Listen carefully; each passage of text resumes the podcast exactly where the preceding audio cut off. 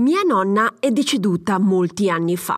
Posso continuare a parlare con lei anche se ha deciso di rincarnarsi su Terra? Ecco l'argomento di oggi. Benvenuta nel mio podcast Viaggio alla scoperta della spiritualità. Sono Sara Ottoboni e ogni settimana condivido con te dei consigli per potenziare la comunicazione con le tue guide spirituali e molto altro ancora. Se ti interessa il mondo spirituale, sei nel posto giusto. Sei pronta ad iniziare il tuo viaggio spirituale? Iniziamo!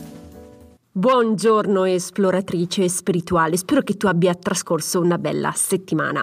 Oggi parliamo di incarnazione e in particolare della reincarnazione delle anime dei nostri cari defunti.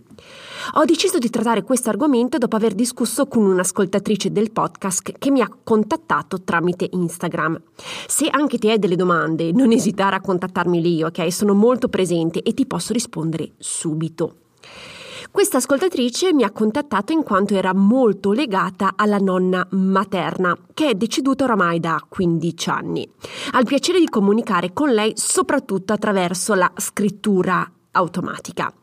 Ascoltando alcune mie puntate del podcast dedicate all'incarnazione, si è posta questa domanda. Ma se mia nonna decidesse di rincarnarsi su Terra, potrò continuare a parlare con lei? Da quel momento ha iniziato a stressarsi, in quanto aveva paura di perdere la connessione con la nonna nel momento in cui avesse deciso di incarnarsi su Terra. Una domanda questa molto importante ed è normale pensare che l'anima della nonna, del bisnonno o della trisavola decida prima o poi di rincarnarsi su terra per continuare giustamente la sua crescita personale.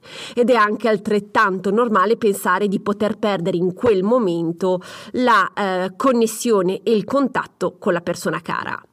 Se sei anche te allarmata della, per questa situazione, ti assicuro che non ti devi assolutamente preoccupare, in quanto non perderai mai la connessione con la persona cara. E ora ti spiego il perché. Come ho già spiegato nella puntata del podcast numero 77 dedicata all'incarnazione, l'anima non si incarna mai al 100% nel corpo terrestre. C'è sempre un 20% che resta nell'universo. Quindi, se tua nonna, il tuo bisnonno o una persona cara, oramai deceduta, decidesse di intraprendere di nuovo un viaggio terrestre, potrai sempre contattarla avvalendoti del 20% dell'anima che è rimasto nell'universo. Quindi questo 20% sarà sempre disponibile per te. Quindi ricordati che non perdere mai la connessione perché avrai sempre accesso a un tuo avo anche se eh, si è incarnato e ha deciso di intraprendere un nuovo viaggio terrestre. Prima di concludere però vorrei sottolineare un punto.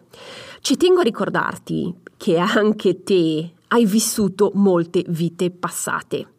Anche te sei stata forse una mamma, un nonno, una zia, un nipote, un prozio di qualche anima.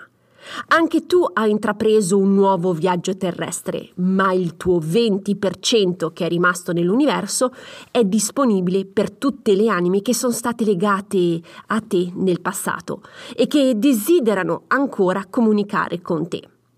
Forse non te ne rendi conto eh, durante la giornata quotidiana, ma il 20% della tua anima che non è incarnata è nell'universo e comunica, se lo desidera, con altre anime e altre energie. Quindi, se ricapitoliamo insieme i punti importanti della puntata, Un'anima di un deceduto può decidere di rincarnarsi per assicurarsi una nuova ehm, crescita personale. Un'anima non si incarna al 100%, c'è un 20% che resta nell'universo.